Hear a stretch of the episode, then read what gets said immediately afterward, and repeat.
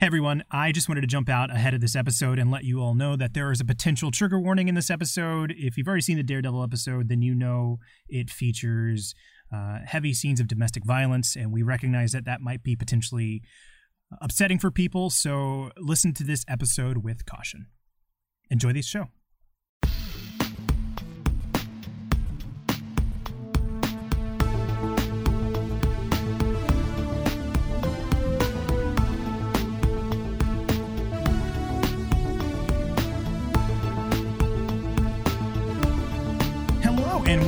To another episode of MCU Need to Know, a podcast dedicated to the Marvel Cinematic Universe and everything you need to know. I'm Trey. And I'm Jude. And I'm Jude. God, why can't I introduce my name? This is two weeks, two weeks in a row. I can't say my own name. Oh, How are you, Trey? Oh. I- I'm doing fantastic. I love it. I love this streak that we have. Yeah. Actually, are we keeping that? I assumed we were. Okay, because I did it to you last week. I didn't know. I didn't know if I could do it two weeks in a row. Well, I just moved on like we're keeping it. So, cool. Let's keep it. I uh, I'm doing well. How are you? uh, good. Summer's summer's almost. Uh, I want to say summer's almost upon me. I, I'll go through the end of July, but but my wife had her last day of school, and we had a celebratory drink, and then a walk to make up for it. That's awesome. I uh I feel that man. I, I I don't know if I've mentioned on podcast, but you know I'm I'm in lawn service, and it's getting hot. It sucks. Oh, yeah. So, I definitely Yeah. feel summer here. do, do you wear do you wear a mask and, and I do, and not yes. not covid wise but like just in general like some face kind of Mhm. face covering yeah No, I I should have. I probably should have because I do have asthma, but I was always like headstrong about it. Mhm. Um, but with COVID and everything, I've started wearing one, and I don't think I will go back to not wearing one because it's like I can notice the difference. Like normally around Yeah. this time, like I will have a lot of problems with my asthma acting Mhm. up more than usual, and it has been completely fine this year. Oh. So I I I'm gonna keep wearing that mask. nice And to keep it on topic, it's uh, I alternate between a Captain America one and a Spider Man one. fantastic well remember i had i'm waiting to have delivered the spider-man mask that i ordered from this replica they basically a company that makes replica costumes Mhm. and, and they made a face cool. mask so I, I ordered me for one from there so yeah I you sent me that link. I never really dug deep, but I kind of want a Winter Soldier one. I think that'd be really cool. they make one They do, I'm they- buying they've it. added- I, am straight up gonna buy they've it. added I know what I'm doing after this episode. Uh, and I guess we can link in the show notes too if people want to see. Yeah, we'll, uh, we'll put a the- you can put a link in the show notes uh, to that to that mask. Um, maybe even because I found him on Instagram. So yeah, But anyway, we are here to discuss our Daredevil rewatch. We are currently on season one, episode eight, titled Shadows in the Glass. So we open up with Fisk waking up from a stressful dream. He grounds himself by looking at the familiar painting that he bought in his introductory episode. And after that, he goes about his morning routine until we get a little bit more insight on the way that he views himself at the end of the scene. okay. I'm gonna start with um, two things. A, Mhm. I, I liked um, you know we've already they've already mentioned when Vanessa asked you know about the painting. He said, "Yeah, I look at it first thing every morning," and I liked how this kind of gave us into some insight into that comment. And the next thing, um, I made sure to jot down the music. It was the um, suite, what cello suite number one, G major by Johann Sebastian Bach. It's on one of my Mhm. uh, Spotify playlist. Uh, but the main thing I wrote down was, I wish I knew how to make an omelet, and that's what I. and that's that's my goal for the summer. well, look, if it gives you any any confidence here, I have it's my head canon that that omelet we see him making was not the first attempt. I think Fisk is learning how to make an omelet too because when he starts, it's dark, and then by the time he's eating it, it looks like it's mid morning. It's mid morning. There you go. So I hmm. really I want to believe that in this heavy heavy episode, the one shining light we have is that Fisk is learning how to make omelets. By himself, trial and error. Uh, Oh, man. so yeah. But no, I mean, another note that I have is, I mean, there's not too much to expound on. It's just, just something I found noteworthy you know, it's interesting that we've seen more scenes with Fisk vulnerable than we have seen him like in command and intimidating. Oh yeah, Um, yeah, yeah. It, it, it's it, again, we we keep mentioning it, but a testament to the restraint that Marvel has. But after after the way this episode ends, I think we're about to see that shift. yeah. Now I I do want to ask you this question. I mean, because some of the things I did note down aside from that, like there's a lot of dark clothes when he sees himself in the mirror as a child.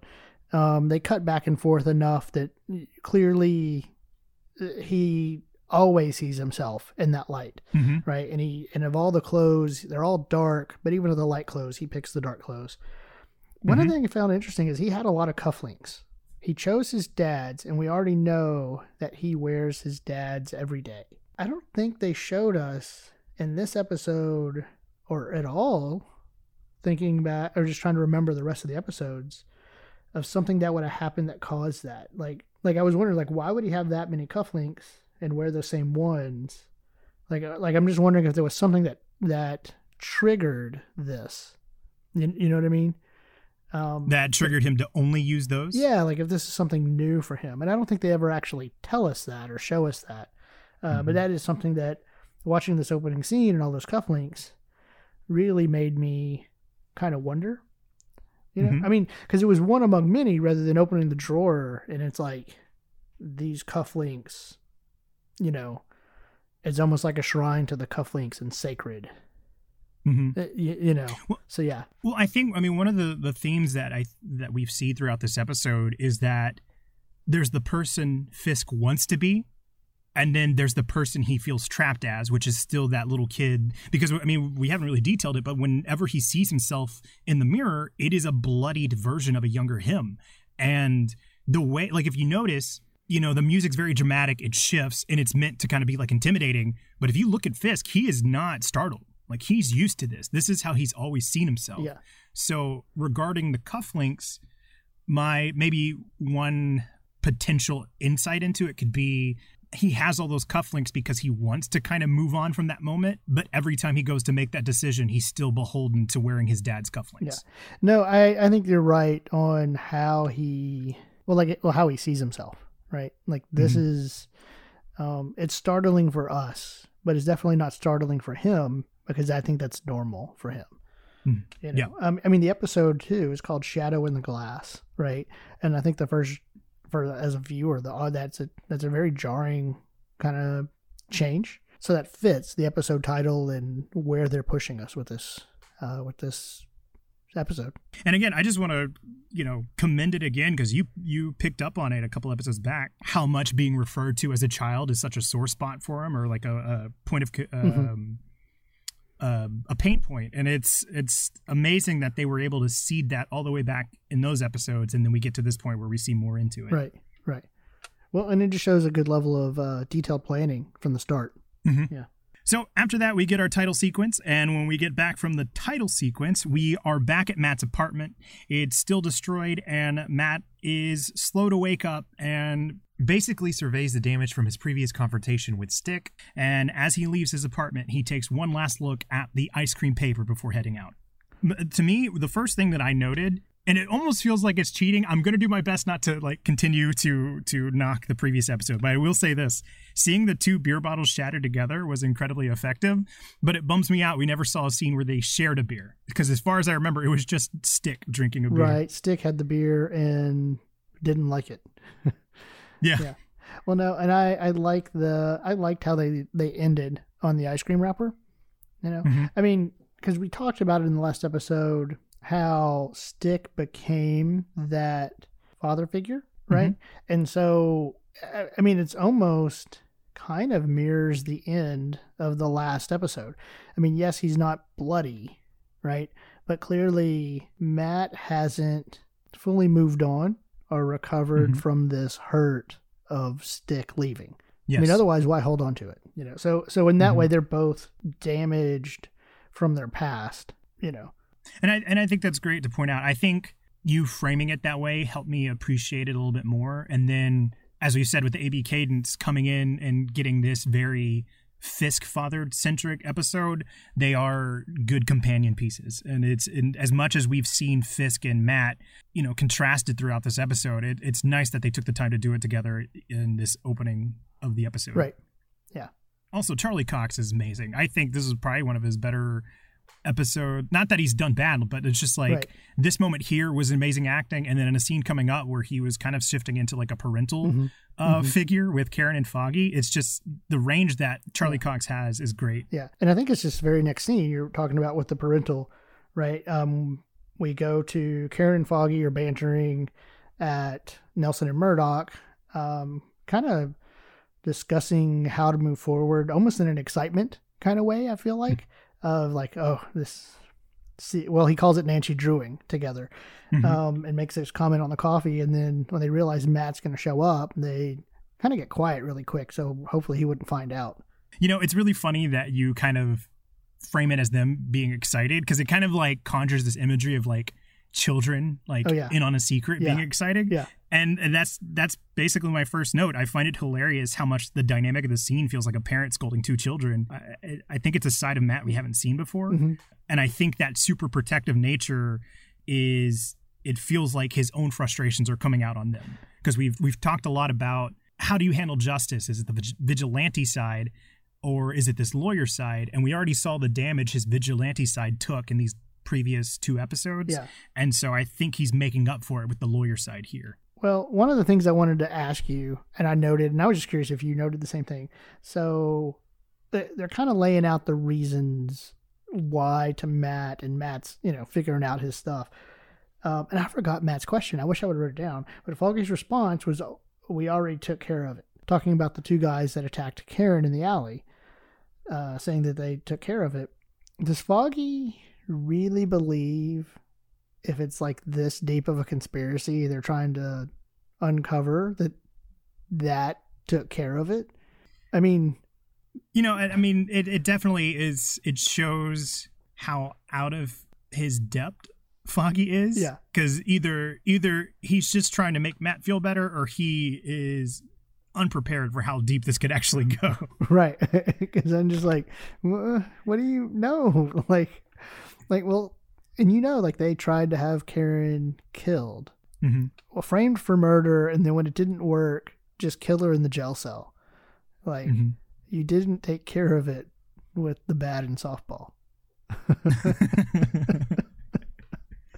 That's, I don't I don't know why that stood out to me, but it you know I mean, look, I don't want to dunk on Foggy, but it's been his MO so far. I mean, he made these plans to help Cardenas and he fixed one sink, and we've yet to see him back in her apartment. So maybe he thinks it's short term fixes. well yeah uh, but also I do think that thinking about it it probably plays in it also plays into what you were saying about um, not only did Matt play this kind of parental figure uh, the two of them again really played into that child role and maybe that was part of it that I'm a child or this character is a child in the moment and kind of naive of what is really going on I think we'll see that carry on with more of the scenes that they have because they the way they wrote Foggy in this episode is just that he's raring to go. Like he wants to don't think about what they're doing, just go out there and, and get to the action. And so it could be it's just a case of the writing trying to force him that way, not necessarily in a bad way, but Yeah. like heightening that Yeah. aspect of him. Yeah, I I liked how at the end of this scene Mhm. you know um once they did convince matt and he's uh, it was interesting he was emphasizing the law we know the law we'll use the law but when they ask what's rule two he says i don't know i'm making this up as i go along and the way the shot goes like it was clear that he's talking about not just that but being daredevil um and i don't know if this was just a happy accident and you know kind of a bob ross tree happy accident kind of way um or if it was really planned, but you could see the red tint. The way it was, the camera was angled, the way that it was lit, you could see in his glasses that the glasses had a red tint to it. And so to me, like noticing that kind of really reinforced visually, you know, he's talking about both sides of that identity. That's a good catch. I didn't pick up on the, the red tent, but happy accident or not, that's a really awesome way that that played out. Mm-hmm. And and you know, I I love that exchange a lot. I don't know. I'm making this up as I go along. It, it I kind of touched on it a little bit, but just to kind of hammer on the point, uh, you know, Matt feels incredibly worn down. Him being strict with the lawyer side of the spectrum offers some insight of where he's at emotionally, Mhm. and and like you said, it, it shows what he's trying to do for both being a lawyer and Daredevil. Well, and going all the way back to the last time we saw him with Claire, and he has that Mhm. conversation. He didn't outright say, "I'm making this up as we go," but it's you kind of get that feel to it. And then you have the whole episode with Vladimir, where we finally establish that no death code, right? And then whether it was well done or not, challenged, or he's challenged in some way through Stick. All of that, that kind of span kind of culminated in that line of like, Yeah. uh, it's almost a, you know, that realization of, yeah, I got nothing.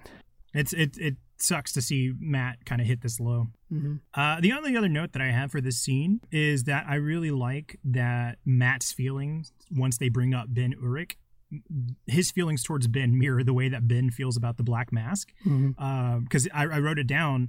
Um, you know, I believe Foggy says he seems like a good guy, and then Matt responds is everyone is until they're not. Which is very similar to I- what Ben said, um, right in the in that scene with Karen in the car. Right, because I I think Ben says something along the lines, "There's no heroes or villains, just people with different agendas." Right, right.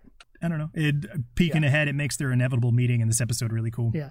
Also, I noted you mentioned Ben. Like his sources better be really tight because I know they mentioned okay, Karen signed the paper and she's not the one going public. But if she's his main source, she did go public and violate the legal contract. So, hmm like, and that was something else that you know ran through my mind. Yeah. You know, and and I feel like they've written Ben uh, and a Ben's character in such a way that he's mindful of that Mhm. you know fact so And, and we can touch on that more because he he blatantly states it uh, in his the, a scene towards the end. Yeah. and I I definitely have more to to touch on there yeah when we get okay there. so let's let's hold that Yeah. Meanwhile, Fisk and Wesley are having a meeting with Nobu. Nobu is incredibly angry that Fisk didn't live up to his promise regarding the black sky at the docks, and their argument ultimately ends with Nobu storming out of the meeting, upset. right i like that it reaffirms um something from last episode where stick was like basically used fisk to get matt to help with them you remember Mhm. like and he was like yeah if you beat up black sky fisk will be scared and then clearly fisk had no idea what that was um Mhm. you know, and I on this have to side with Fisk on this side. The cops didn't show up. Right. Like, too bad, Nobu. Sorry. I can't I can't foresee everything. well, yeah, you know, I did like I in this scene. I liked Wesley the most. Uh, go figure. But Um, it's hard not to. yeah, well, I just because there was little eye movements in there. Like Nobu would say something, and and you could get. And they said it in dialogue. He's like, "Did you get that?" He said, "Yes." The rest are clear in any language, but the Mhm. way Wesley's facial expressions and kind of his his quick eye glances and glares, Hmm. you know, you really got a sense like you could tell what the conversation was just through reading Wesley's face without him uh, actually having to translate.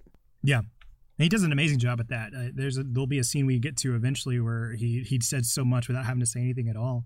Yeah. But uh, on the topic of Wesley, um, you know, the thing that that was I think the most impactful in this scene is that you know, this episode we see a lot of people turning their backs on Fisk, but Wesley even starting to have some doubts is huge. Uh, he he's remained steadfast through so much of what they've been through, and to see him start to doubt Fisk's leadership and like start to go through like, you know, what exactly does Nobu bring to the table that the others didn't, and I don't know. It, it, it we see so many of those cracks in in that group that I originally read as all being equals, and Uh-huh. the infighting has definitely taken effect. Oh yeah. Oh, that's interesting. I didn't read that that way on Wesley. I mean, like my note on that was, you know, up until this point, I felt like Wesley was on the same page as Fisk. Like Mhm. like he he saw the whole picture in the same way that Fisk does.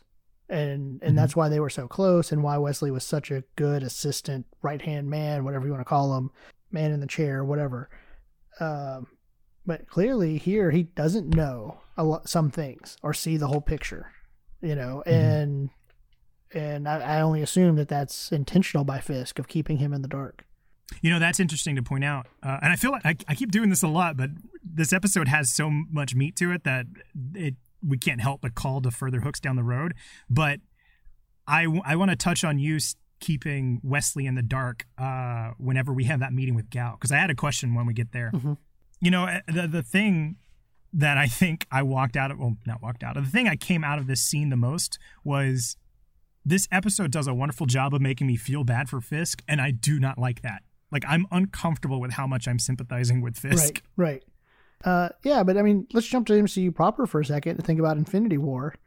And, you know, Infinity War was Thanos' movie. Started with him, ended with him.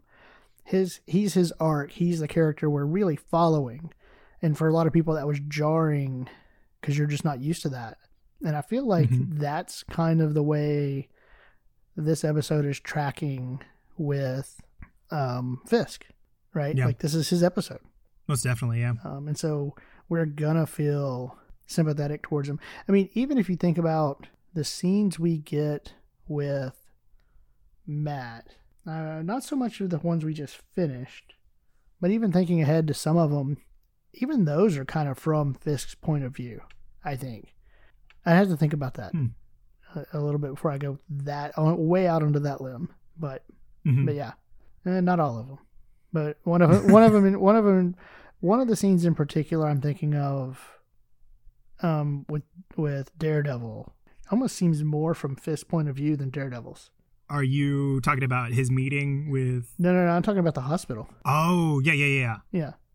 So, and I didn't want to say too much because I know we go in sequentially. So, so yeah. Okay, well, we can revisit that when we get there. Okay.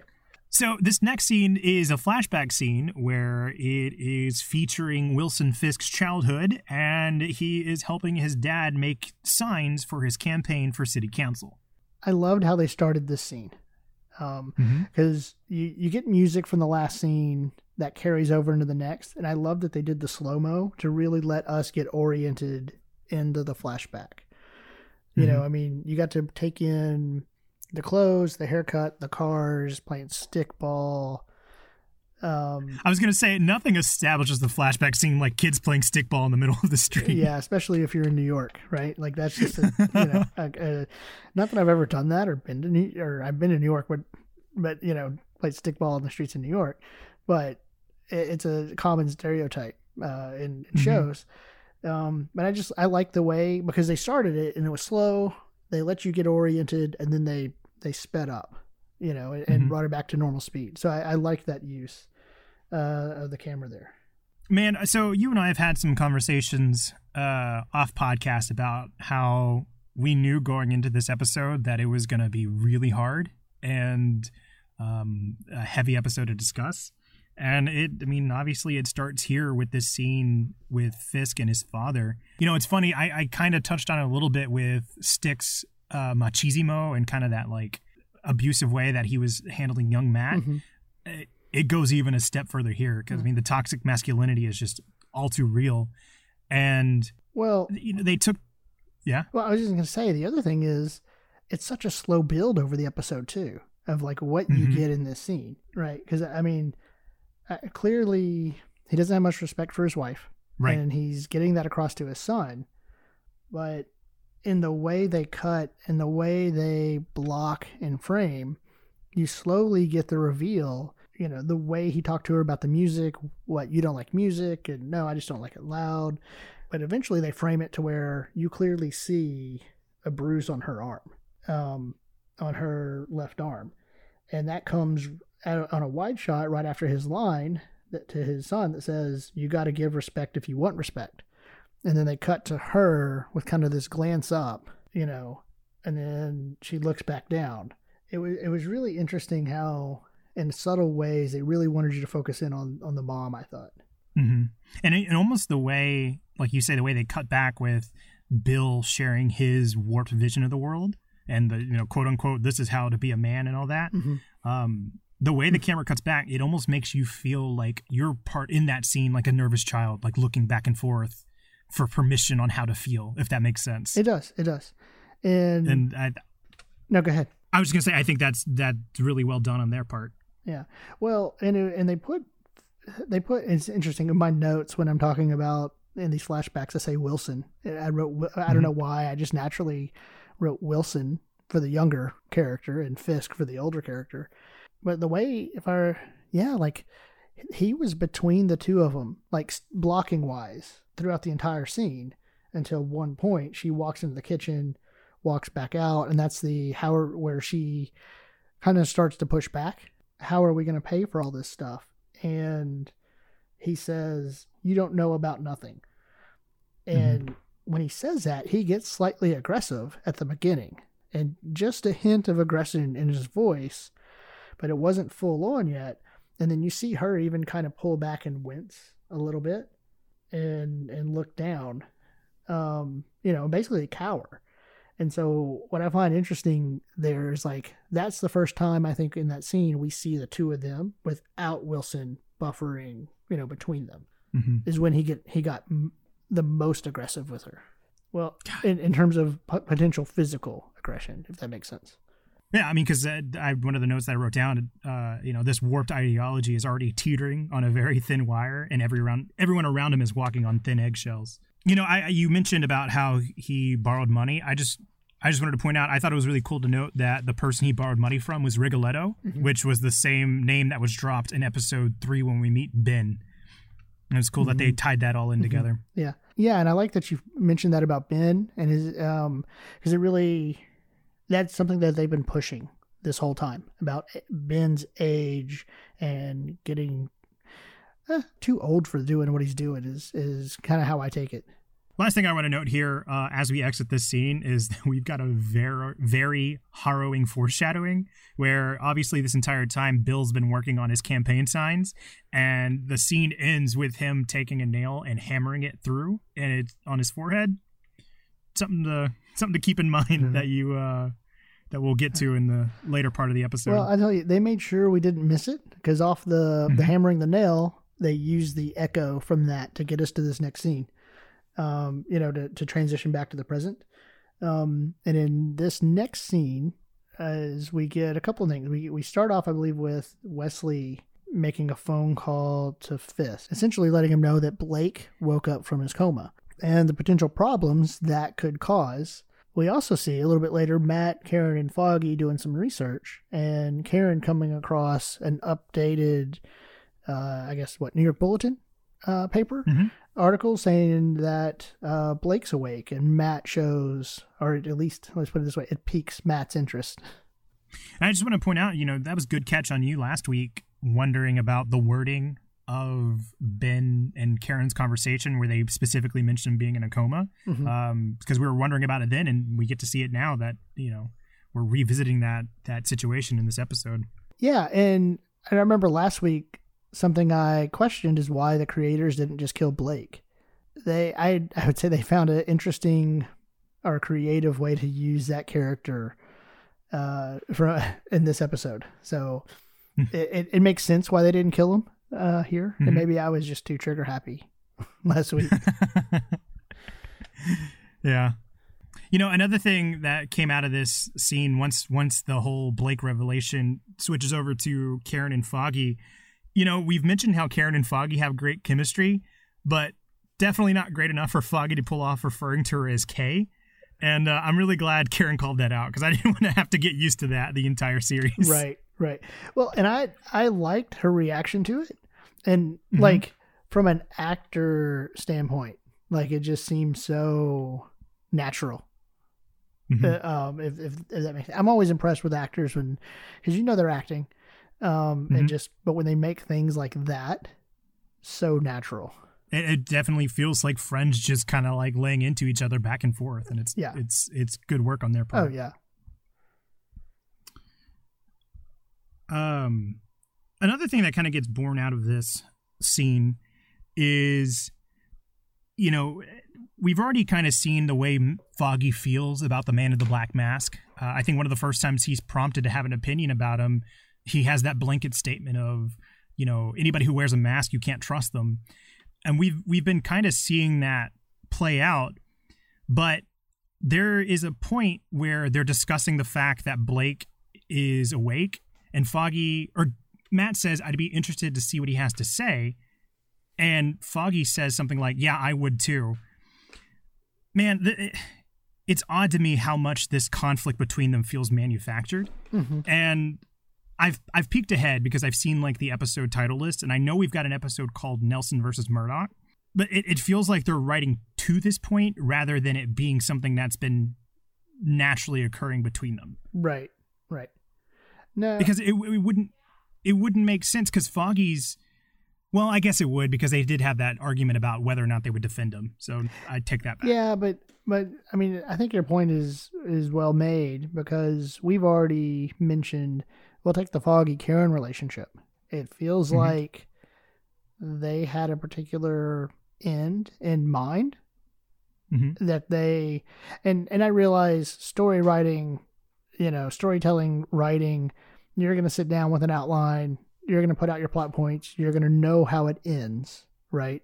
and you're going to Mhm. know your beginning and you're going to then you start writing and you have redrafts and, and and i realized the process but it felt like that it was so forced you know and especially when you consider the performances right and the chemistry the two of them had and it feels like the writing forced them in a way the on the on-screen chemistry and i think you're saying the same thing about matt and foggy and their on-screen um, chemistry as friends Mhm. you know Yeah. it, it just works so well it's being forced down that road because there's there's not outside of like ideology there's not a real big conflict yet that that just should drive them in that direction Because at, at the bulk of it, Foggy's problem is with the man in the black mask and everything he's quote unquote done. right And so, for like, I get they had the argument about whether or not they would defend him, but the way Foggy delivers its line, it's like he's kind of angry at Matt, where he doesn't know that Matt's the man in the black mask. So it kind of doesn't make Mhm. sense to have that much Mhm. animosity. Yep. yeah Another note that I had, uh, and I mean, it's just really echoing what we've already talked about, but uh, you know, seeing Matt being so strict about doing the things by the law, Mhm. um, you know, I, I I think there's a part of him that wishes this was enough. Uh, we see how eager Foggy is to get out there and crack some skulls, but having Matt reprimand him just illustrates that conflict aside about what you said of you know what is the best way to Right. handle justice. Right. Right. Well, and it reinforces Matt feels like he has to do this, which is mm-hmm. really interesting because it's, I mean, if you're, if one side of your personality is just this, this true sense of justice, uphold the law, do things the right way, to fall into vigilantism is the best way because this is ineffective.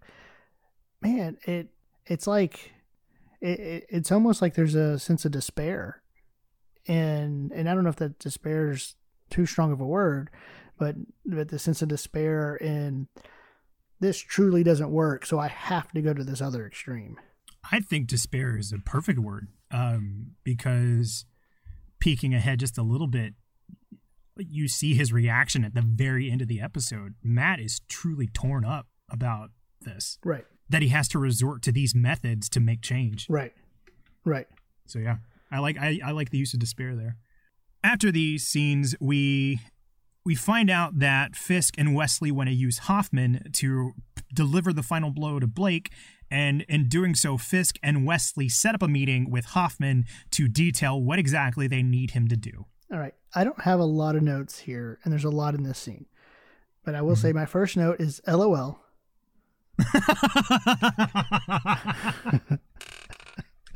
I love it. uh technically we paid someone else to shoot him uh, in the wesley line you know? Um i just it, it was very it was very wesley. Um It it it's such a great Wesley line. yeah you know uh it- well, and i liked how I, I really liked how they framed or how they blocked these uh this scene where they had hoffman you know because he said fisk said i'll talk to him myself you know and so he is kind of face to face and i just imagine as hoffman that's probably intimidating you know, but then you have Wesley behind him, just kind of over his shoulder, almost like heckling him. You know, mm-hmm. I mean, you have that comment.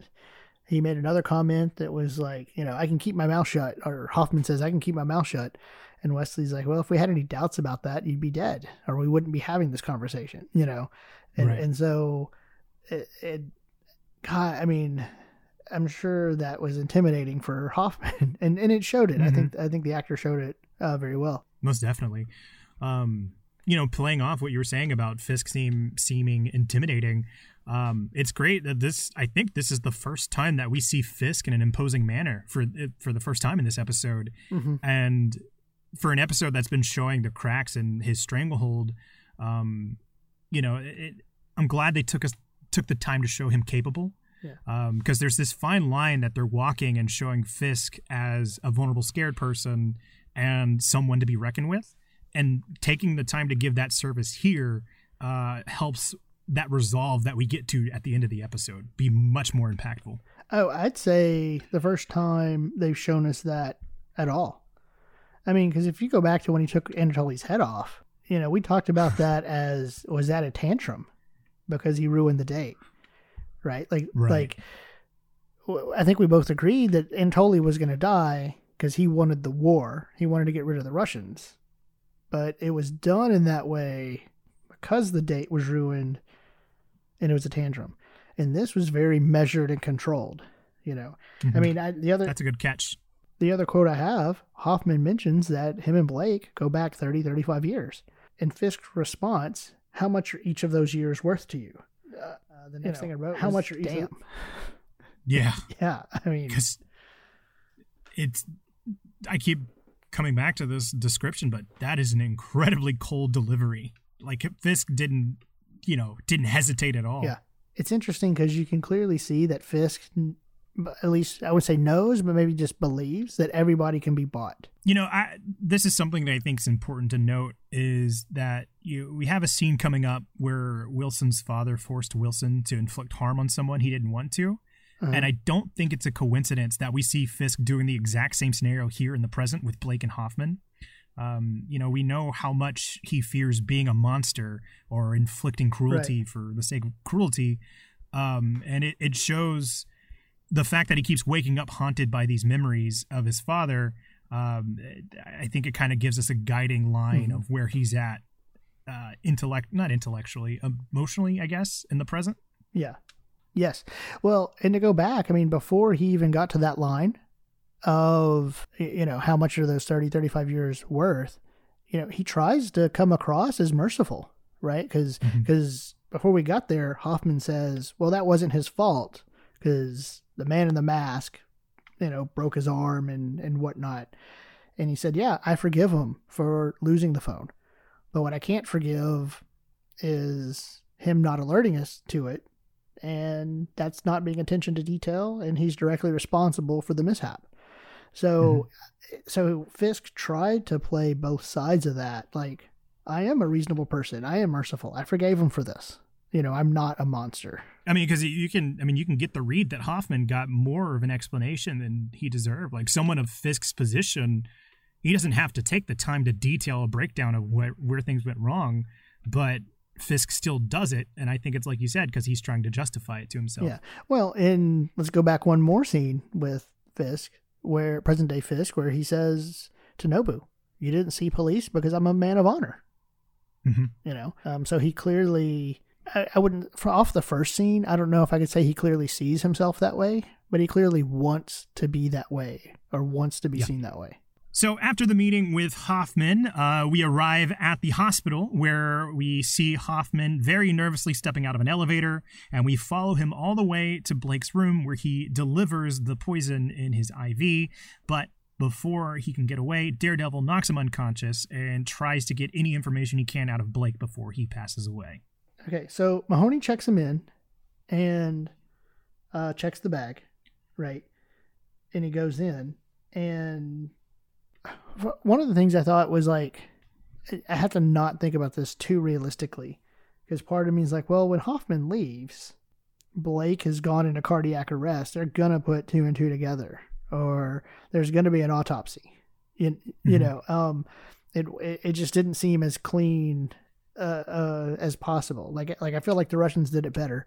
Um, but so um you know uh but it, it there is that moment where uh you know hoffman says sorry and blake wakes up you know um and really daredevil saved hoffman in a way because that's that's right at that moment where daredevil knocks him out where blake wakes up and i don't want to say blake realized what was going on but it definitely hoffman was startled and you know daredevil wasn't there that would have been an interesting it'd be interesting to see how that would have played out You know, to play off that, uh, one of the notes that I wrote down, you know, there's no way Matt could have known he was too late, but it's such an unfortunate break for him that, you know, the city's already against him, and here he is in the perfect position to be framed for the death of Blake. Mhm. And the worst part, he didn't even get anything out of it. Well, okay, so this is where Blake said something to, to Daredevil, but it- wasn't said in an audible way to where we could know. So we don't know what he gave him. And so that's why I was saying when I felt like this episode is mainly Fisk's episode, it's almost like even this scene is from Fisk's point of view because we enter it with Hoffman, who Fisk sins. We end it with Daredevil gone, right? Um, Mhm. and, and the cops coming in, but we also don't get the information that Blake gave up. So in that way, I felt like this scene was still kind of a shot from that Fisk perspective, if if that Mhm. makes sense. That makes a lot of sense. I like that read a lot. Yeah. Um. And and so yeah, like I'm curious. So what did uh Blake give? Because I I I mean, looking ahead to some other scenes, I feel like Blake did give something up. Um. You know, because because that Daredevil says that. You know. So here we don't get it. Uh. The other thing I did note, uh, what I found interesting is the I wrote down no kill code. Part of me was like, okay, wait a minute you're in a hospital. Like you just went and you said, okay, I don't have a lot. Of, you don't have a lot of time left. The blood's already to your heart. You can help this, or no one can help you. And I thought, no, no, no, no. You're in a hospital. People, you're you're exactly in the right place to be to get help in that situation. if there's any chance, yeah, like, this is the yeah, place. like like there's no 911 call. There's in fact the monitors you're attached to are beeping. like you had to brace the door. Like so the fact that you didn't that Blake didn't get help anymore was directly the cause of Daredevil. You know, and he was fine with that to get his information. hmm Man, you've changed the scene for me twice in these last two notes, because now I need to think about that and watch it with that lens. But I, I want to go back to what you said because I, I personally didn't pick up on the fact that Blake whispered something to him that we didn't see, and because I had captions on, and I, I had a question for you. What did Blake mean by "Is it my turn for this"? Because that was the only thing I saw Matt get out of him. But I guess I missed somehow that he whispered something to him as well. You know what? I I don't know because I I watch it with captions too, and I didn't Mhm. I didn't note that caption, so I I am not sure. I I just took it as maybe you know on death's doorstep delusional s- Yeah. speech, but Yeah, yeah, so I'm I'm honestly But, uh, not sure. And honestly, as show writers, God, you don't you don't actually need him to give up anything. Mhm. You just need to show it. You know, yeah. I mean, because at that point he is, I assume, dead this time. Uh, I mean, if he comes back, like we we think who's the superhero um, of the show. but but yeah, it's um yeah, I don't know. I'm, I have to think about that because I, I even missed that in the caption.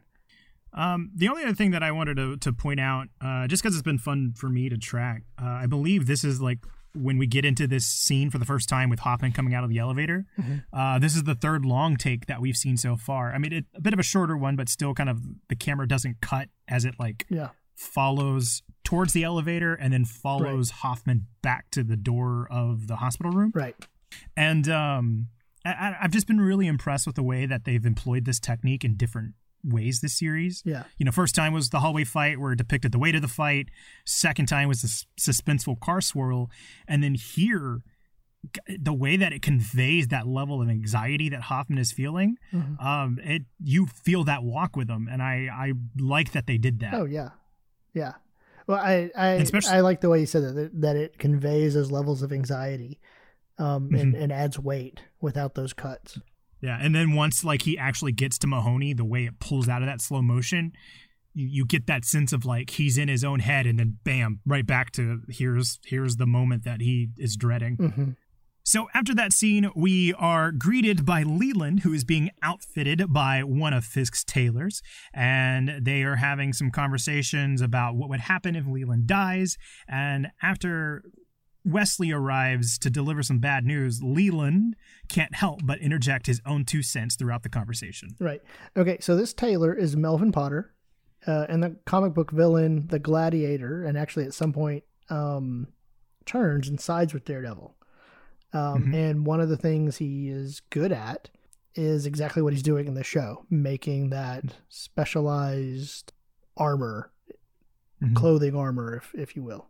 I've been really looking forward to getting back to this character because again, I've seen this before, but it's been so long. I remembered this dynamic of Mr. Potter. Mhm. And I've I've been really excited to kind of like re-examine these details of of you know obviously he's someone close to Fisk, but I don't want to give anything away. But we we see hmm uh, his character develop in the rest of the season. Right. So I didn't have a lot of notes necessarily on this episode. Like I had the mention of Melvin Potter as a, the comic book villain, but the biggest line that stuck out to me was Leland uh, says situations being handled all right, just not by you. And Mhm. and with that line, you could see Fisk really get rattled.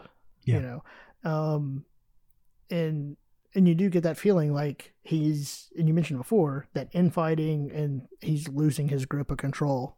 Uh, here's what I wrote down because I didn't have too many notes either. But I wrote, I only make this note because I know you, dude, have been watching Community. But do you remember that episode where the study group gets completely insufferable because they had taken over the school with the chicken tenders, and then they all slowly start to lose respect for Abed? Yeah, yeah. That is what this episode has been for Fisk. Everybody just does not respect Fisk in this episode. oh man. Well, I mean, a side note, you bring that up. I loved how that episode was basically Goodfellas.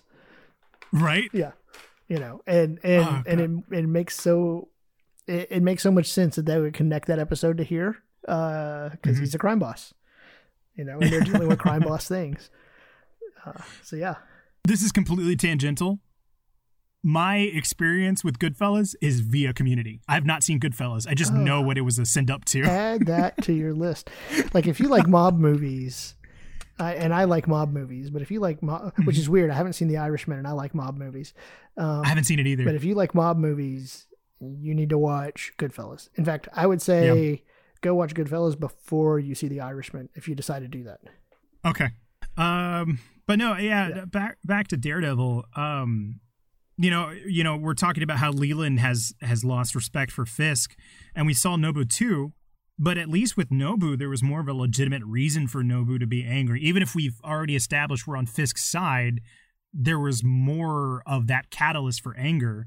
Um here with Leland it's just more incredibly disrespectful and that he just doesn't fear him at all. No, no, no, no. Because Leland brings up um, what happened in the previous episode of Daredevil finding him. Mhm. Remember, because he says, you know, um, if you found me, you'll find me one more time or find me again. Uh, so Fisk says, I'll put six guards on you. And he says, no, make it 12. Um, and then Leland says something to the effect of, you know, I, I know what he does, dropping people off of roofs. And if he drops me, a whole lot of money goes with it. And Yeah. Fisk asks, is that a threat? And he's like, no, I'm just stating the obvious. And never thought I'd have to do that uh, with you. Well, I can. I guess if I'm gonna give Nobu a pass for it not being Fisk's, well, how how am I trying to word this? Because essentially, like, I get that Leland was upset with the fact that Daredevil found him, but I didn't see how that was Fisk's fault. But I guess the larger picture, it is kind of Fisk's responsibility to take care of the money man. Yeah. Well, and it's interesting because I mean, all of them. I mean, if, if Leland's doing your money, it's go back to Batman and Nolan, and well, I mean, it, it was uh, Lau, right? Mhm. Like they they Lau's plan went to to Hong Kong, and Joker pointed out Batman has no jurisdiction; he can get to Hong Kong. you know, and, and get loud. well, and it's it's the same way with Leland. You know, uh, the difference yeah. is Leland has that arrogance because he knows it. Mm-hmm. You know. Oh God. Yeah. Well, and that's why he can comfortably make all those jabs to him. God, man, the way that he just kept interjecting himself in that conversation with Fisk and Wesley, God, it was so irritating. Uh-huh, uh-huh. Made me so angry. And and then my my last note: Why do I feel bad for Fisk? Question mark? Question mark? Question mark? Well, it's interesting at this point that you're feeling sorry for Fisk because we end the scene with uh, comforting words from his mom, right, as a voiceover transitioning into a young Fisk crying at a table. Uh, you can see that he's clearly beat up, and mom offers him some zupa, his favorite dessert. Uh, and is being, I'd say, very motherly and having a tender moment. And then uh, Bill Fisk, dad, shows up and uh, causes chaos.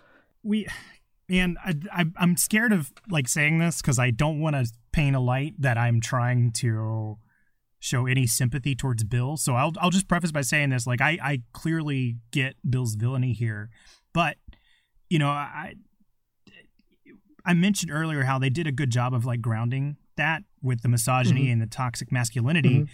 But for the briefest moment, they give us like an insight to his psyche with the way he responds because we find out, you know, the reason that Wilson was bullied was because he came across this kid that was knocking down Bill's signs. Right.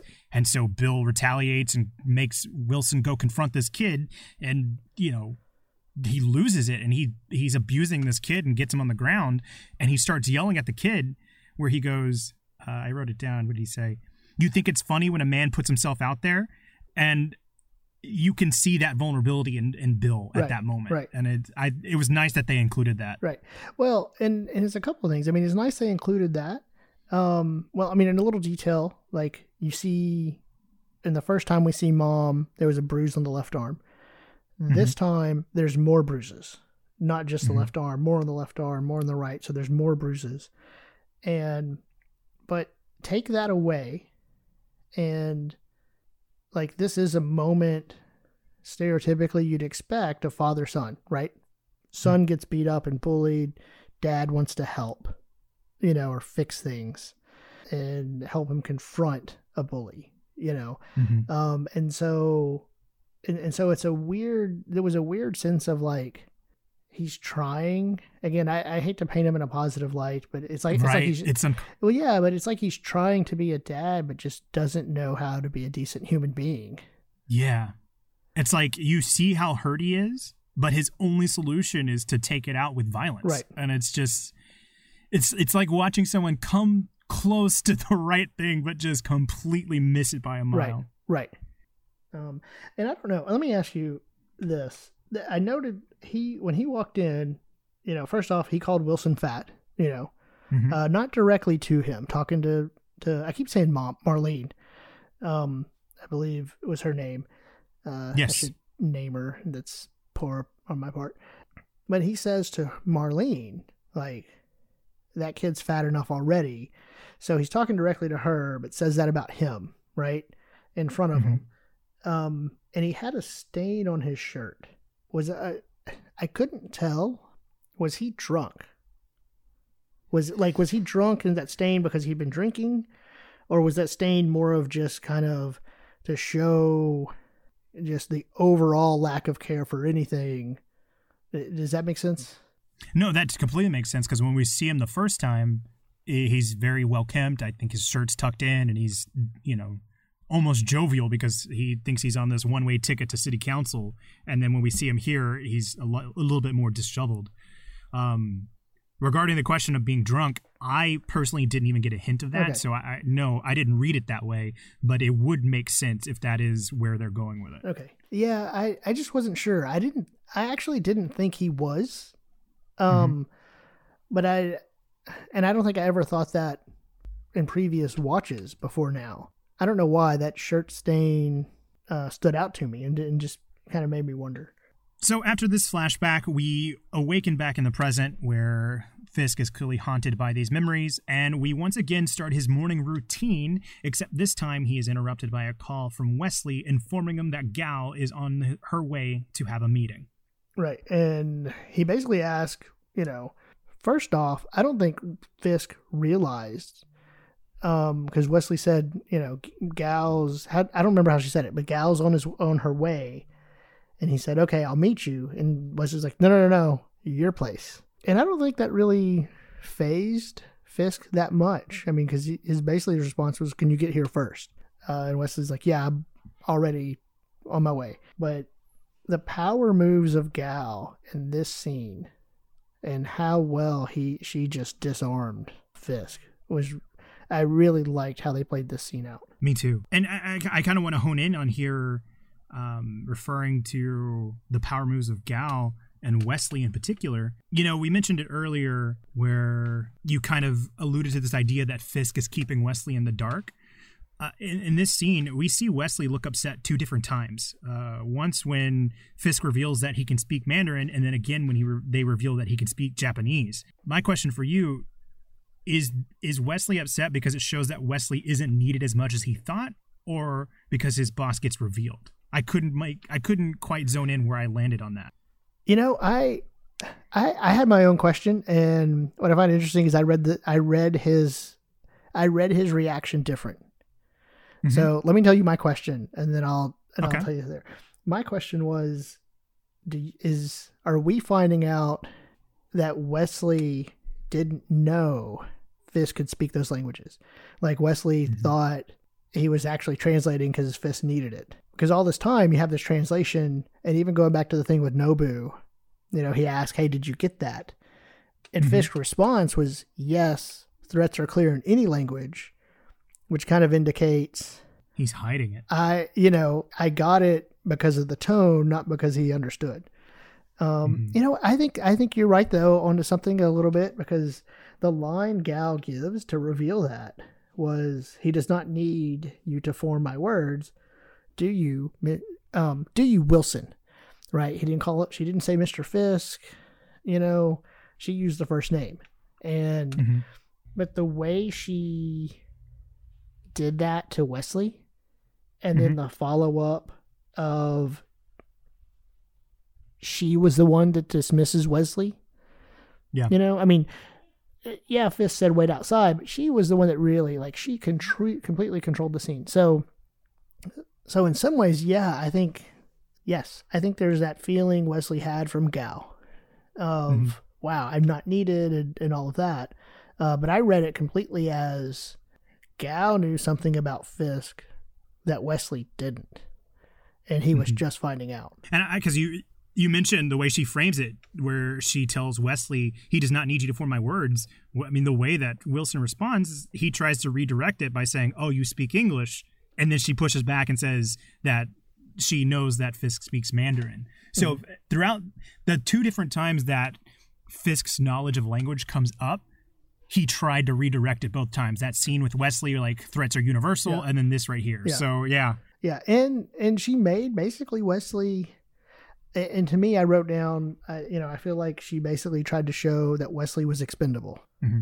Uh, I kind of want to jump back here again to the beginning where you know Fisk wakes up and he grounds himself. Um, you know, we've we've had this morning routine. We're gonna we have it three different times in this episode, and I like the way that it reveals more about him each time. That first time we get that introduction of how he still views himself as the child, um, you know, bloodied up, and then here when he wakes up from the dream the painting is the first thing he looks for is comfort. And again, I'm kind of peeking ahead, but it's, it's weird. I feel like this is the first episode where it's hard for us to make the points in the present without having to reference another point in the future of the mm-hmm. episode. Mm-hmm. But um, we don't know it yet, but that painting represents a clean slate. It's the last thing he sees before he makes that choice that he makes, the the big moment of this episode. Um, you know, we know Fisk doesn't want to be a cruel person, and they're demonstrating that here with the painting where I think he longs to go back to that moment. Ooh, see, I don't I don't take it that way at all. Re- really? Yeah. And again, that's the um I'll save my thought for that scene. Okay. Because I think I think it pairs better with that scene. Uh, but I mm-hmm. didn't take it that way at all. Okay. You know, but uh, to me in that opening of the scene, you know, I I liked that they showed some restraint. Like they did mm-hmm. like we we know and remember that this is how he sees himself especially now that mm-hmm. we've added the flashbacks. They didn't show that part, but they showed enough of that scene mm-hmm. that it, it almost had feelings of like this living nightmare or this this Groundhog Day kind of, and not in a Bill Murray funny way, you know. Mhm. Um, that Fisk has to live through and go through if this is what he does every day. Wakes up, Mhm. stares at the painting, picks his, you know, picks out his clothes, makes his omelet, slices up the the green onions, all, all of that. So yeah, Mhm. and it, and it and it almost to me it almost re- reinforces that feeling you were saying of feeling sorry for him of like wow this is you know this is your life or or this is what you're maybe what you're doing to cope and get by. Mhm. I don't have too much to expound here, but I I just want to put I really do love the work that they've gone through to establish the friendship between Gao and Fisk. Mm-hmm. Um, I mean, because she specifically mentions that this is a courtesy visit, because she comes to let him know that she thinks he's slipping, uh, and if he doesn't course correct, um, you know, she's going to start dealing with Leland and Nobu directly. And I, I think it's a nice dynamic to the group. To you know, you have the larger allied group that are working together for these nefarious means, but even within that group, you still have this connection with Fisk and Gao, and I like that they service it. Well, that last line, you know, to me kind of reinforces that power play. Because, you know, to say that, well, A, to say that it's a courtesy, and then to say, I'm going to start dealing with Nobu and Leland directly, is basically mm-hmm. letting Fisk know that, you know, and she even brought up the Russians. Like, Mhm. I don't need you. You show me respect, and I'm going to do the same, but I'm going to be upfront. I really don't need you. So, which also makes it interesting if you think about the first time we saw Fisk with the whole group. And he seemed the one calling the shots and in control. And this just kind of shows us uh, that's probably more of a mirage. I do want to point out, um, because the the final moment of this scene is where Fisk has his tantrum and flips the table. Uh, I just want to point out that table did not look light at all. No, the fact that he flips it easily is a testament to his rage and yeah, strength. no, that was uh, a what? A, it looked like a full all marble table. yeah. Yeah. Yeah, no, no, no. That was, and I think they wanted us to see that rage, that strength. It fits kind of the mo of the losing control temper tantrum that we've mentioned. Mhm. Um, but, and I only bring it up that way is because Wesley's still calm, and he tells him to get out and yells at him, "Get out!" God, if we had any doubts about how much Wesley genuinely cares, this scene alone of him running back in. Right? Or, yeah, Uh, that that should solidify it. So after the meeting with Gao, we get another flashback scene where Wilson's father has instructed him to sit and stare at the wall until he thinks about the man he's supposed to be. Um, he instructs him not to look away until he gets back, and as he mentions that he's leaving, his wife Marlene begins to question where he's going, and after he has had enough, he begins to violently abuse her. So, and it's interesting because like he looks at, he stares at the wall, and and here's where I start to disagree. He stares, he Mhm. stares at the wall, and what his dad told him was stare at the wall and think about the kind of man you want to be until I get back.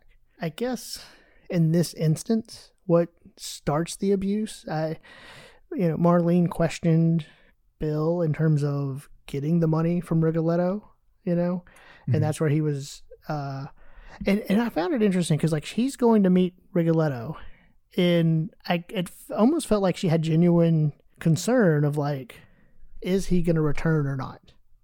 Mhm. You know, from this meeting, and and so she starts in, you know, you shouldn't have done this or or whatever. And this is the first time I we see while there's hints of it in the other scene that I mentioned, uh, Bill get physical in front of Wilson.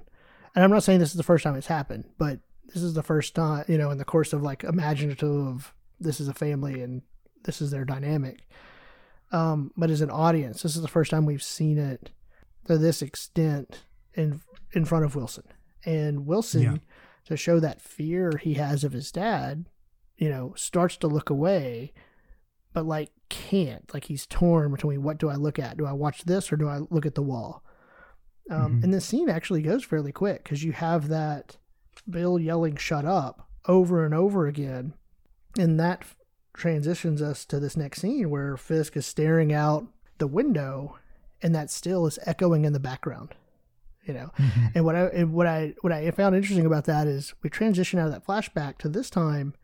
Fisk is not waking up and then staring at the painting. He is staring out into the night, into this darkness, into this abyss. You know, re- reliving this and hearing this shut up over and over again. You know, in, in this sense, there's there's no centering comfort. I guess is what is the way we've been taking that wall so far, or the painting. You know, Mhm. up to this point.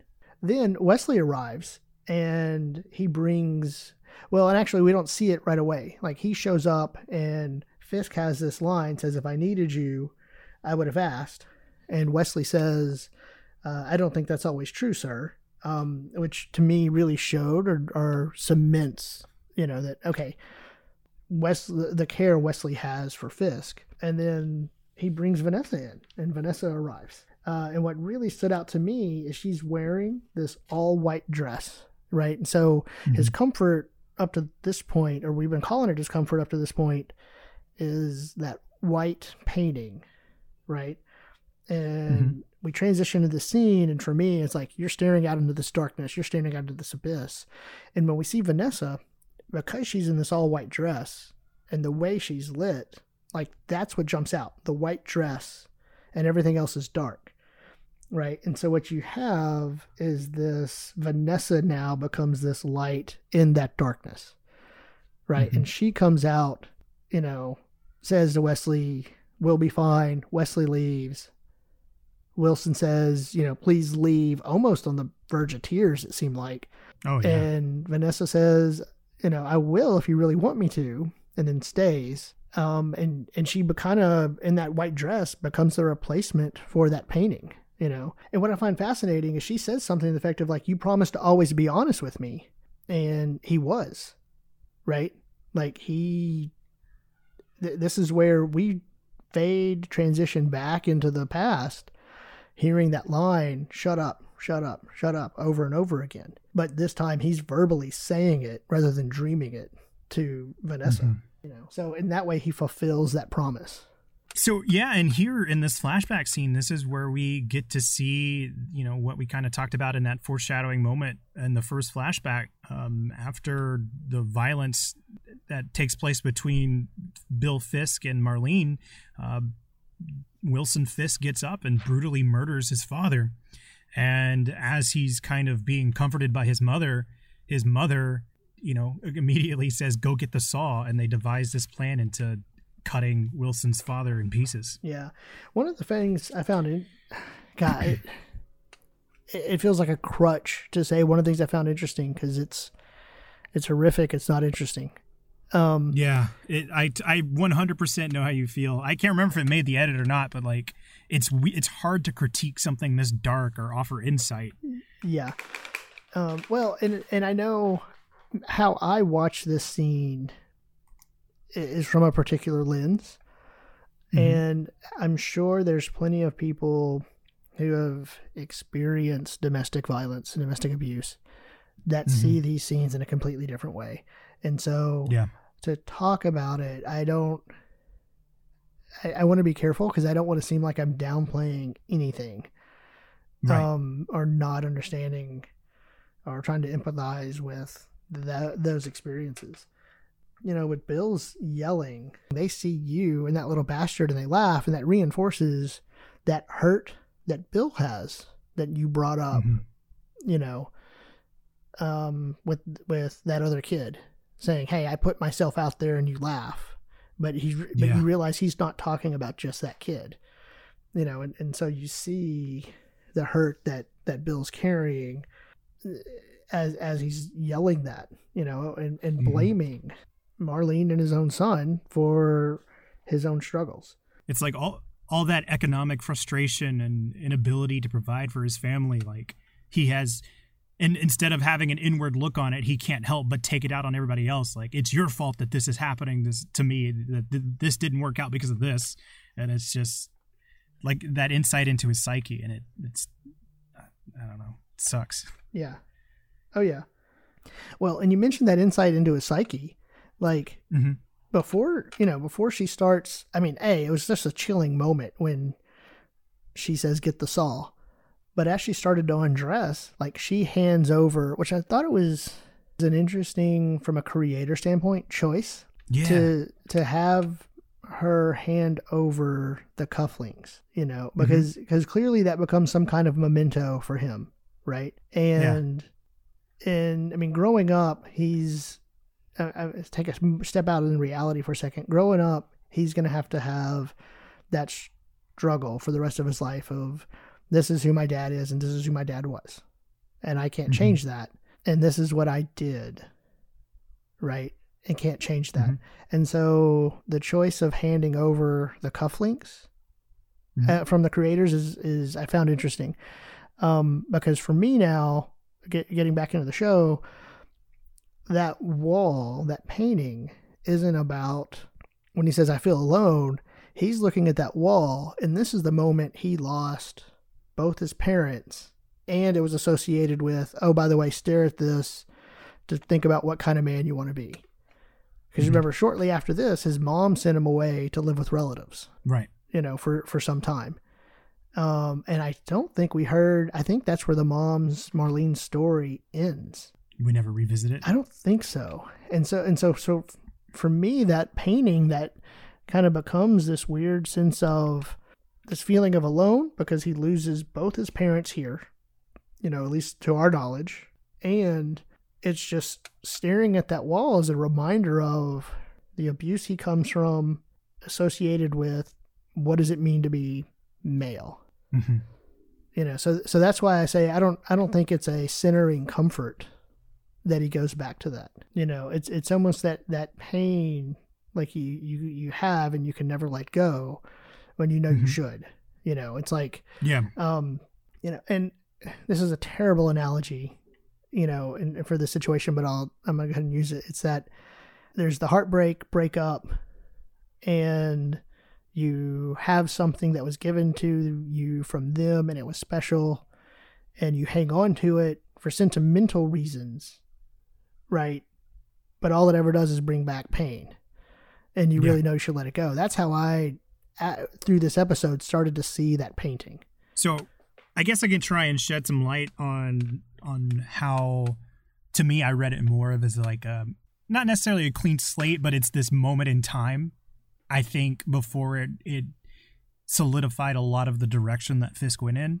Um, because when we jump back to the present and, and we see how Fisk has been detailing this to Vanessa, I mean, he he ends his line with, "I'm not a monster, am I?" Like he has that like that questioning doubt, and I, I you know, going back to the "I feel alone" line, you know, we see the way Bill abused him throughout, so there's no question of how Wilson gets to the point to where he gets to murder his father, and to then have his mother turn around with that cold line of like get the saw at his most vulnerable moment he had like nobody. Like there was like from that point where he made that decision there was nobody there to like help him course correct. Mm-hmm.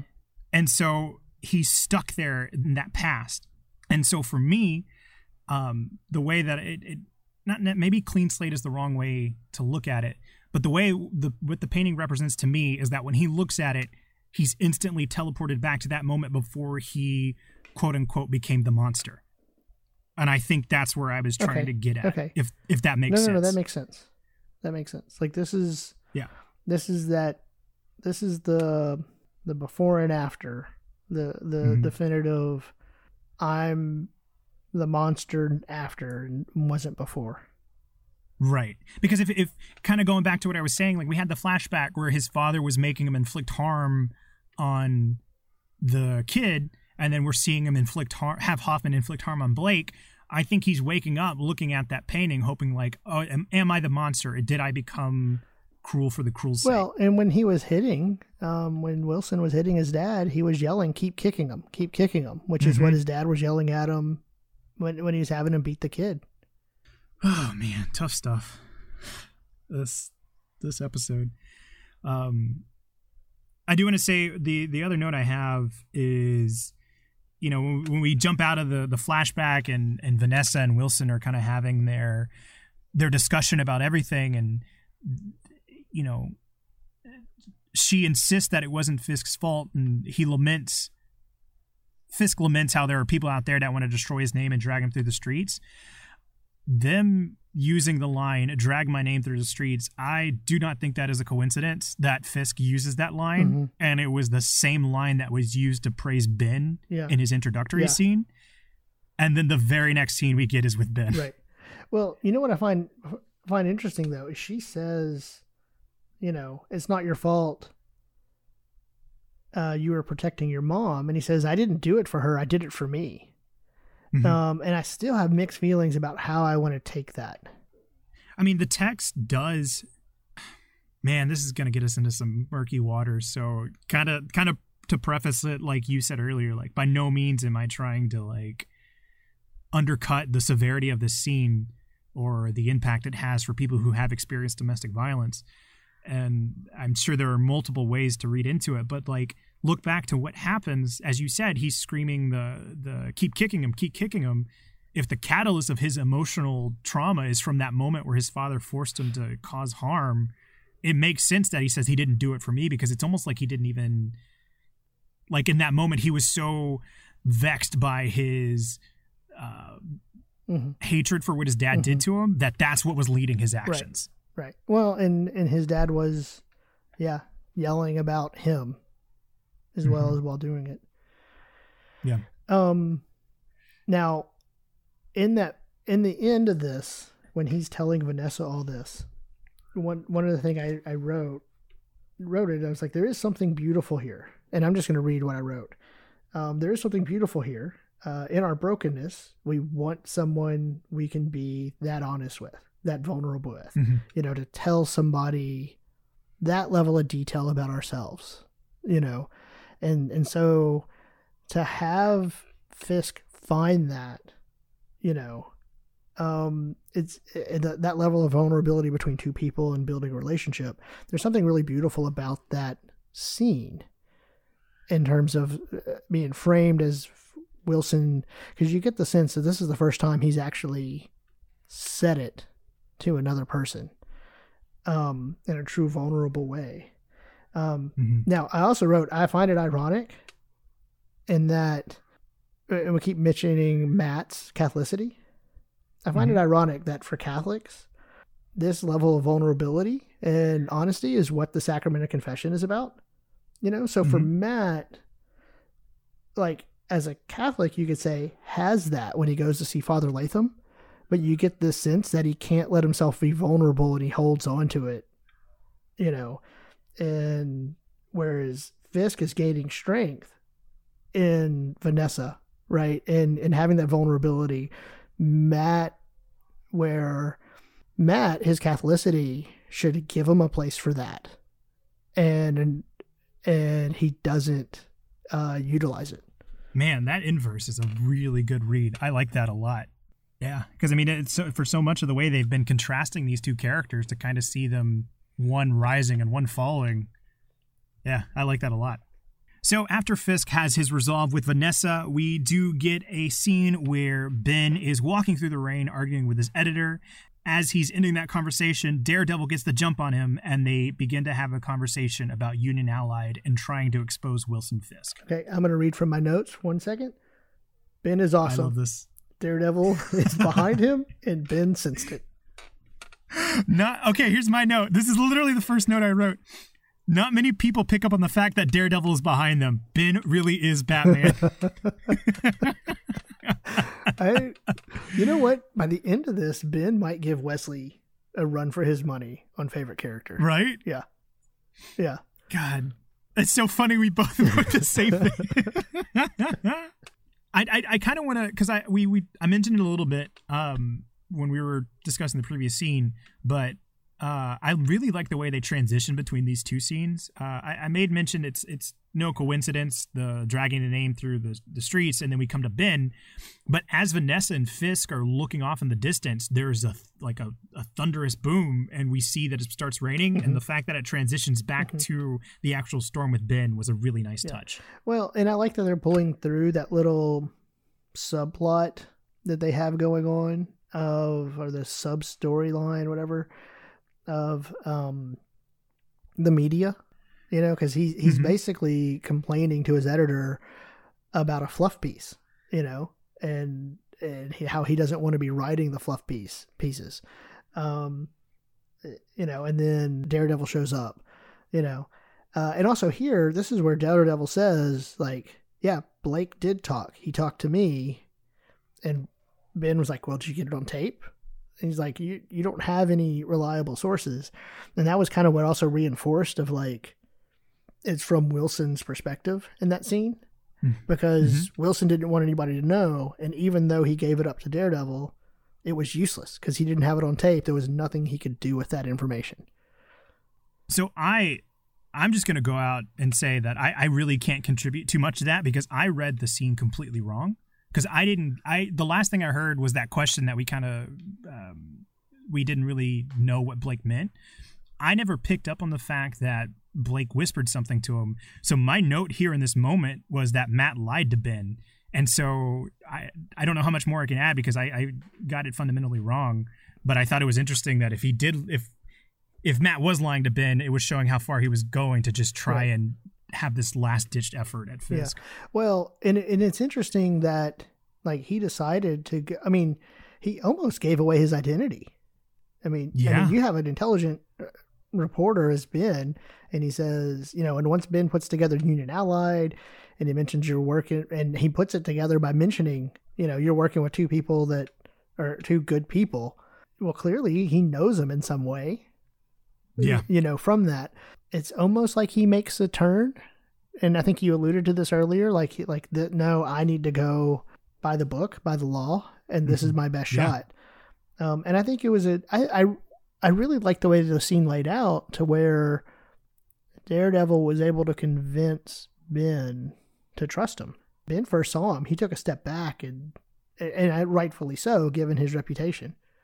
No, I, I, I think it's great that you're kind of calling back to this part of Matt that wants the lawyer side to be enough. Um, you know, as they're kind of going back and forth, and and and Matt slowly persuading Ben. One of the final like conflicts they have is Ben says something to the lines of like, "What if I say no?" And Matt says, "I'll have to stop him some other way." And Ben says that has a ring of finality to it. And this God, I love this exchange so much. Matt responds, I'm not a killer. At least I keep telling people that. And Ben's final remark is, but that could change. You know, we we mentioned earlier that he's being incredibly strict about the rules for his lawyer side of morality. We get it shown clear as day. His vigilante side, I think, has been broken. Uh, and I think this is him doing everything he can the right way because he doesn't want to have to resort to killing. Right. Well, and it also brings back that line you mentioned from Ben. Um, uh, what was it? Where you were saying that him and Daredevil were on the same on the same page. About there's no heroes Yeah, and villains, yeah. only people with different agendas. Yeah, that whole different agendas line. You know, to say to to point out that might not always be the case as far as not being a killer. Um, kind of shows a consistency in Ben's character. So after Ben and Matt's confrontation, uh, Matt finally convinced Ben to write a piece exposing Wilson Fisk. We get this voiceover scene where we're hearing Ben's writing as it's overlaid with Wilson Fisk going through his routine one more time, but instead of being alone, we see that Vanessa has joined him.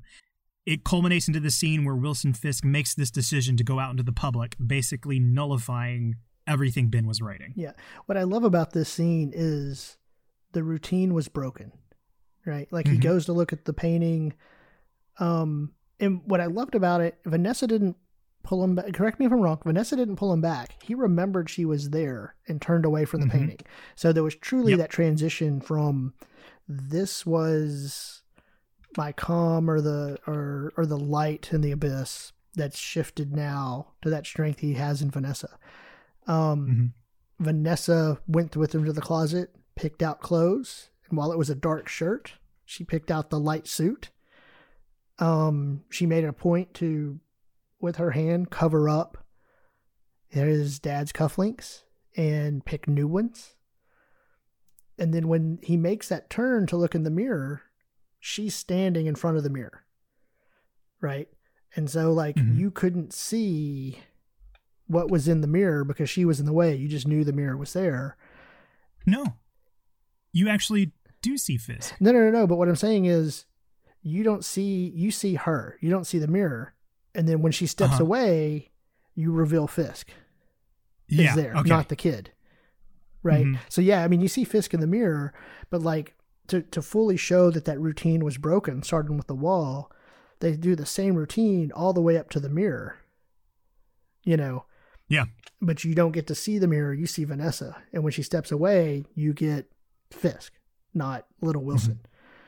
You know, and. Right. and same thing with the cooking. You know, but then she shows up and there's a second plate.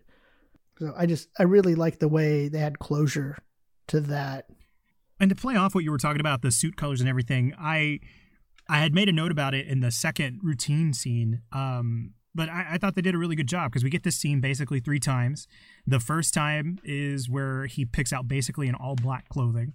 Uh, the second time, if you notice, I believe his overcoat is still black, Mhm. but the undershirt is a black with white stripes.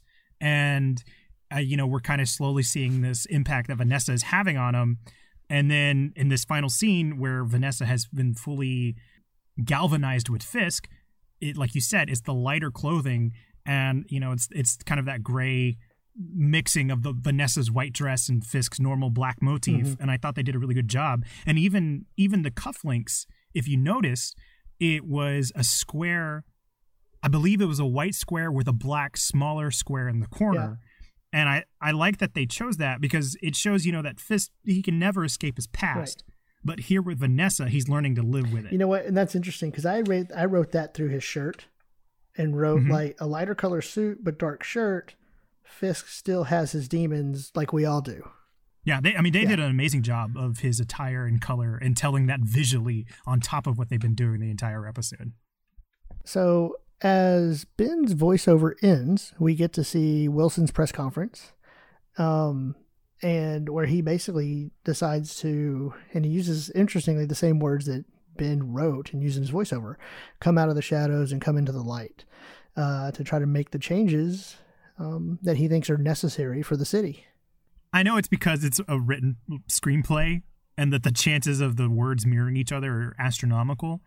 But the fact that Fisk's speech counters exactly the lines Ben was writing is great. Like I don't care if it's cheesy; it's just so good. Oh, yeah, Um, yeah.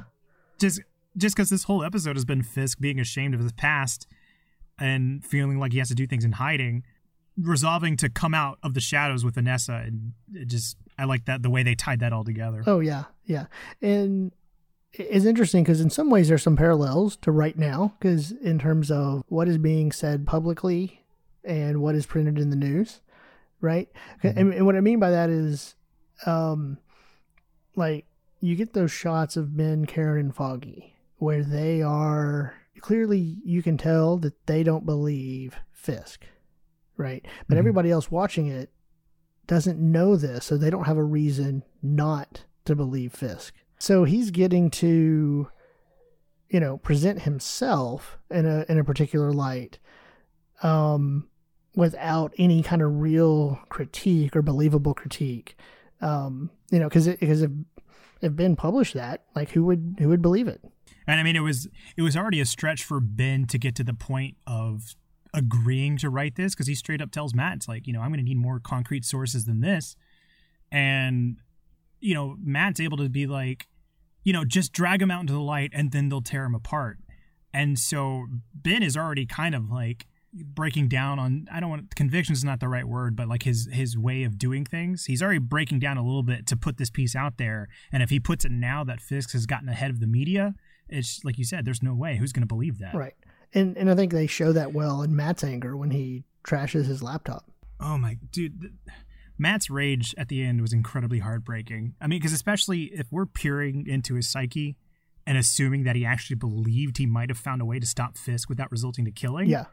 Watching him get outplayed here, like you can feel that tension of like he spent this entire episode trying to strictly do things the lawyer way, and it's not enough. Right. And you really see it. Like like there's pure rage there. You Mhm. know, he has that and heavy breathing. I, I don't want to downplay or there, but I mean, I did write a note. It's like that will be expensive.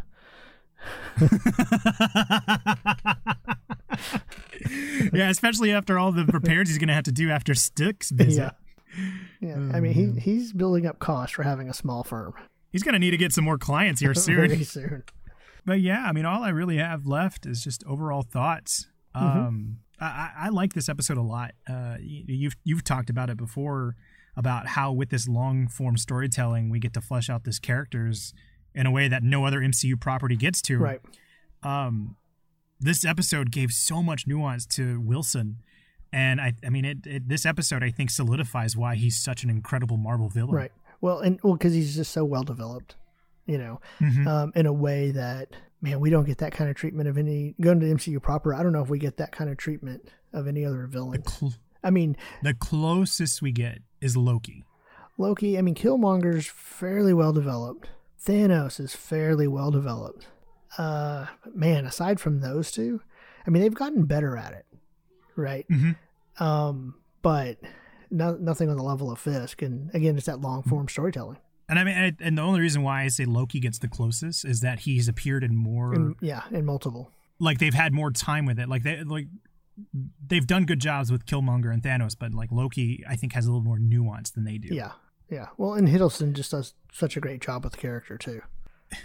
yeah. I think Hiddleston is the reason we still have Loki.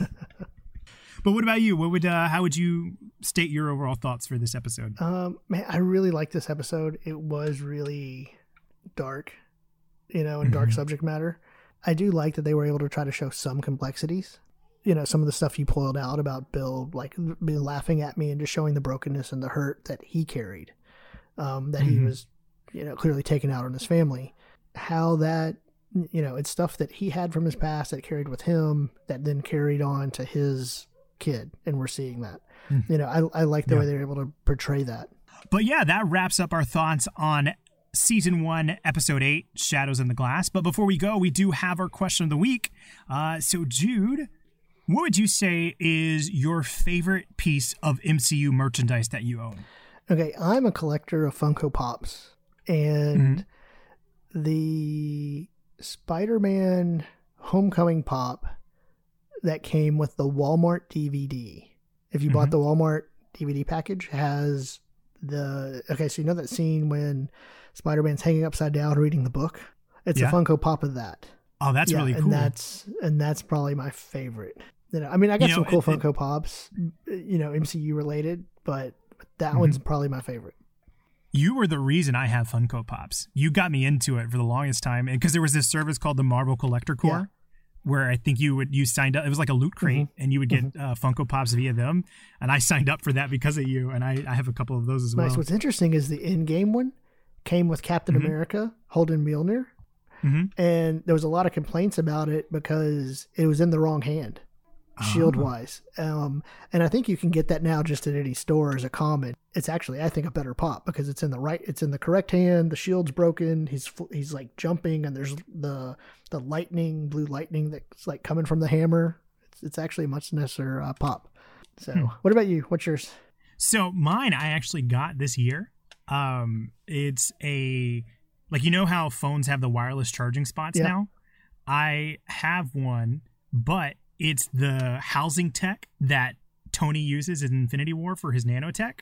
And so whenever you put your phone on it, it lights up blue and it's that Oh. it, it looks like his chess Well, piece. And I love it so Where'd much. you get that? Because we're looking, we're oh my we're god. looking to buy one. I think I think I just texted you one that was Cap Shield, like the other day. oh, that's a charging spot? I thought that was a power bank. I think that's one of the. No, I think that's the charger. Oh, I might buy that. Like I was already swayed a little bit because I thought it was just like a portable charger, but if it's a wire like if it's a wireless charging spot, I'm gonna buy that. No, it's. I think it's a wireless charging spot. Oh, you just sold me. But it, regarding mine, uh, it, it's not Think Geek. It's an offshoot of ThinkGeek. It's the physical store. I got it in San Antonio Okay. at a mall. Okay. Uh, I don't have the name off the top of my head, but think like games. Like I'm almost positive you could probably find it at like Okay. GameStop. Because that's Um, that's cool. I will. I will link it in the show notes and I will text it to you if I can Okay, find it. do that. Do that. Yeah. Yeah. I will say this pro tip if you do end up buying it, there's a little switch at the bottom that has two modes. The first mode always glows blue, no matter what. Okay. And I was a little bummed out about it because like it made it hard to sleep. But then I found mode two where it only glows a little bit and then it dims. Oh, nice, nice. Okay, I'm in. yeah. So Yeah, I'll be looking in the show notes. and I hope you happy listeners are listening, looking at the show notes too. But that'll do it. If you'd like to chime in with your thoughts of season one, episode eight of Daredevil, or if you'd like to show off your coolest piece of MCU merch, you can always send us a picture at MCU Need to Know at Twitter or tag us at MCU Need to Know on Instagram. We also have MCU Need to Know at gmail.com if you'd like to write in that way as well. And if you like what you hear, we appreciate it if you rate us on uh, Apple Podcasts or wherever you get your podcast and share with a friend. And we'd like to give a special thanks to Nick Sandy for the rendition of the Avengers theme uh, that we use at the beginning and end of our podcast. Yes, thank you, Nick. All right, uh, that'll do it. Thank you all so much for listening. Thank you for doing this, Jude. Thank you, Trey. See y'all next week.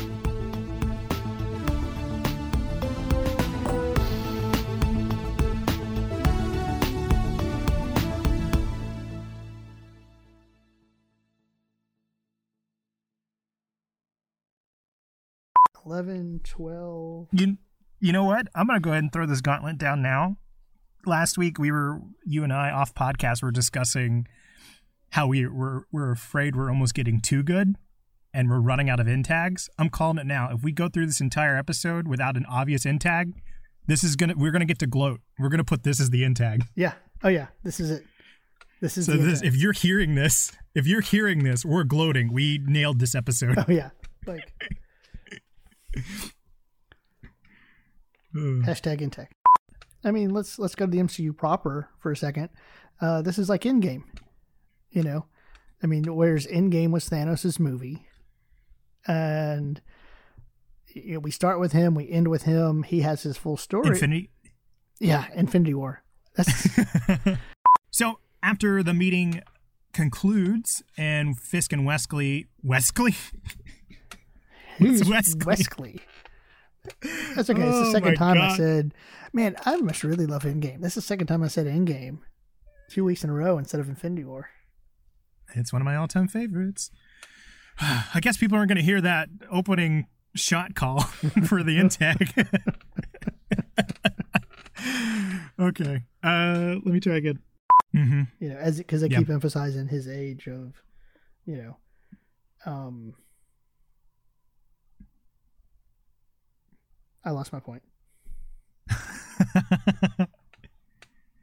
well, uh, if we're in this break, uh, the only thing I have, I thought you were shushing me. I think you, that sounded. The, I guess you just wrote down with a pencil. No, I was I was marking something with a highlighter.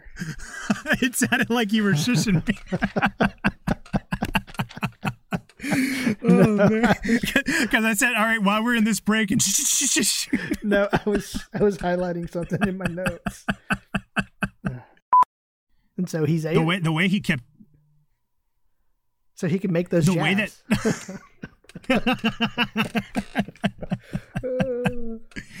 uh, go ahead and say clean the uh, say that he can make those jabs. Then I'll come in because I don't have anything important to say. I was just gonna mention the way he interjects himself, like I just did.